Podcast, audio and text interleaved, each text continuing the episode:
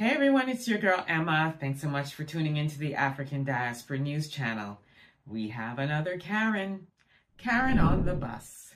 Karen on the bus who decided to go in on a black man who was minding his own business, just trying to get to his destination.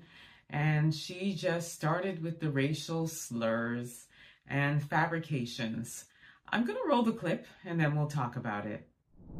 I thought This Karens man were just a myth on the internet, He's but black. I just experienced my first one in person. Skin.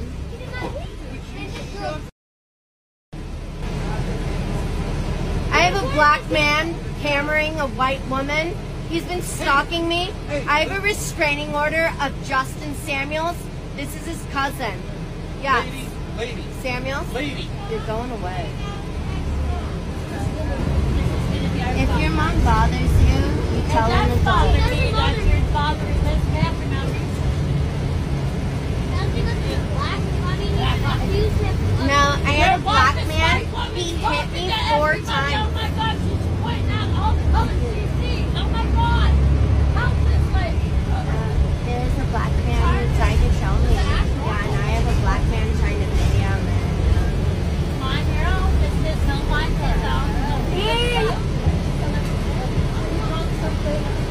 I'm gonna let the man to this camera know he has black skin. I'm a white woman, and he just tried. Yeah, you, Mister. I got a black nose ring. I got black You need to earbuds. stop talking to him like I got that. black hair. I got black get off the eyes. now. You have any investigations when you need to get off the Um, that man just did Get off the bus, or I will call the cops and have you removed. Your choice. So Karen went wild on the bus, fabricating things. I mean, the things that were coming out of her mouth, the untruths. Uh, she does seem a little off, but I always say that mental illness, if that's what in fact she suffers from, is not a symptom of racism. So she doesn't get a free pass for her behavior. I do like that a lot of people on the bus were calling her out and saying, you know, why are you troubling this man because he's black? Some people I we heard saying, you know, shut up. Um, and then ultimately she got kicked off the bus.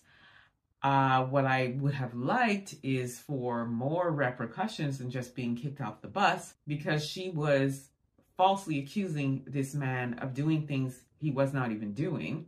That's the first thing. So that's defamation of character. She also called out his first and last name. That's a privacy breach. Um, and again, all of these things that she was making up and talking about a black man with a black face and just inappropriate, racist, white supremacist Karen on the bus. And there should have been more repercussions than getting kicked off because she's just going to go and do the same thing again.